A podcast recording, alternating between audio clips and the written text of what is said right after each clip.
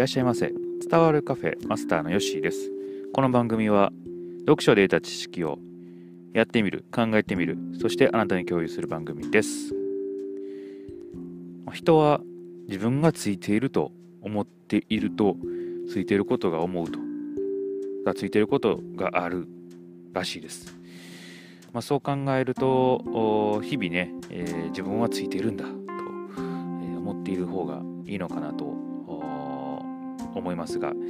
昨日ですね私あのちょっと車を乗ってまして、えー、車出す時にですね、まあ、300円必要だったんですね。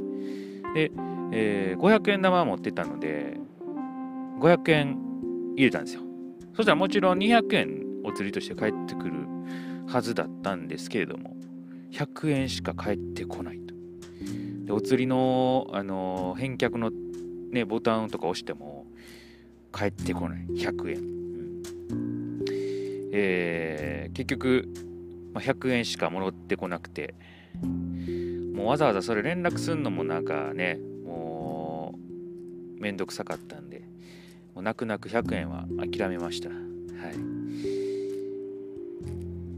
ついてねえなあと思いましたね。はい。ねこれを機にちょっとついてるなと。あ次のね人お釣り100円多かったらねラッキーかもしれないですねはいえー、500円入れるときちょっと気をつけようかなと思っております、はい、やっていきましょうえー、今日も仮メンタリスト L さん書かれています。イケメンはモテないの話をしていこうと思います。それではやっていきます。自己開示と偏方性のセットで会話を誘導する。相手に聞きたいことと同じ項目を自己開示すること、うん。まあ、これはね結構、まあ、自然とやってる人もいるのかなと思いますね、えー、まあ、例えば、えー、どんなタイプの人が好きだとか。えー、自分はこういうタイプ好きなんだけれども、えー、あなたはどういうタイプ好きですかって言ってね、えー、なんかこう自分がこう提示した内容に人はこう同じように答えなあかんみたいなね。なんかそういう法則というかそういう心理的側面が働くとえ、いうことを聞いたことがありますのでちょっとこう言いにくいことでも、まあ、先に相手言ったから言わなあかんのかなみたいなね、えー、そんな感じがああるかなというふうに思います、まあ、もちろんね本当に答えたくないことは返ってこないとは思うんですけどもちょっとこうライトなね、えー、こととかね。う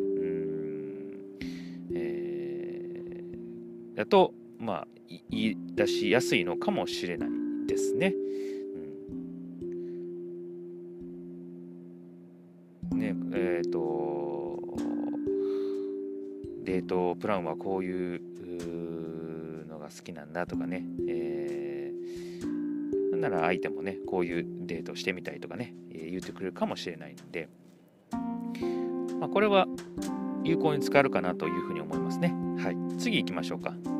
共通の話題で話を続けて親密度を上げる相手との連絡先を交換するためにはまず共通の話題について話し続けるようにする。話題が尽きたタイミングで連絡先を聞き出す、まあ、これはよく聞く話ですよね。共通点見つけて、まあ、それの話ね、えー、していくと、うん、相手と、ま共通の話題があると話って結構ね続くというか、うん、合わせやすいですよね。えー、例えば同じ漫画が好きだったとかね音楽どんなこと好きだったとか映画があ、まあ、どういうの好きだとか、えー、そういうね共通点の話題があると人ってこうちょっとこう距離が近づくというかね、えー、興味が湧くようなあ気はしています。うんえー、でまああのやっぱり話ってどっかで終わりが来るので、まあ、そのタイミングで連絡先を交換する。こう盛り上がった時点で、えー、連絡先交換するっていうのは一番いいのかもしれないですね。ちょっと断りにくいですもんね。こう楽しかった後に連絡先聞いて、いや、ちょっとっていうのはなかなかないのかもしれないので、これ結構使えるかなというふうに思います。結構、この今日の2つは自然と皆さんやっているのかもしれないですね。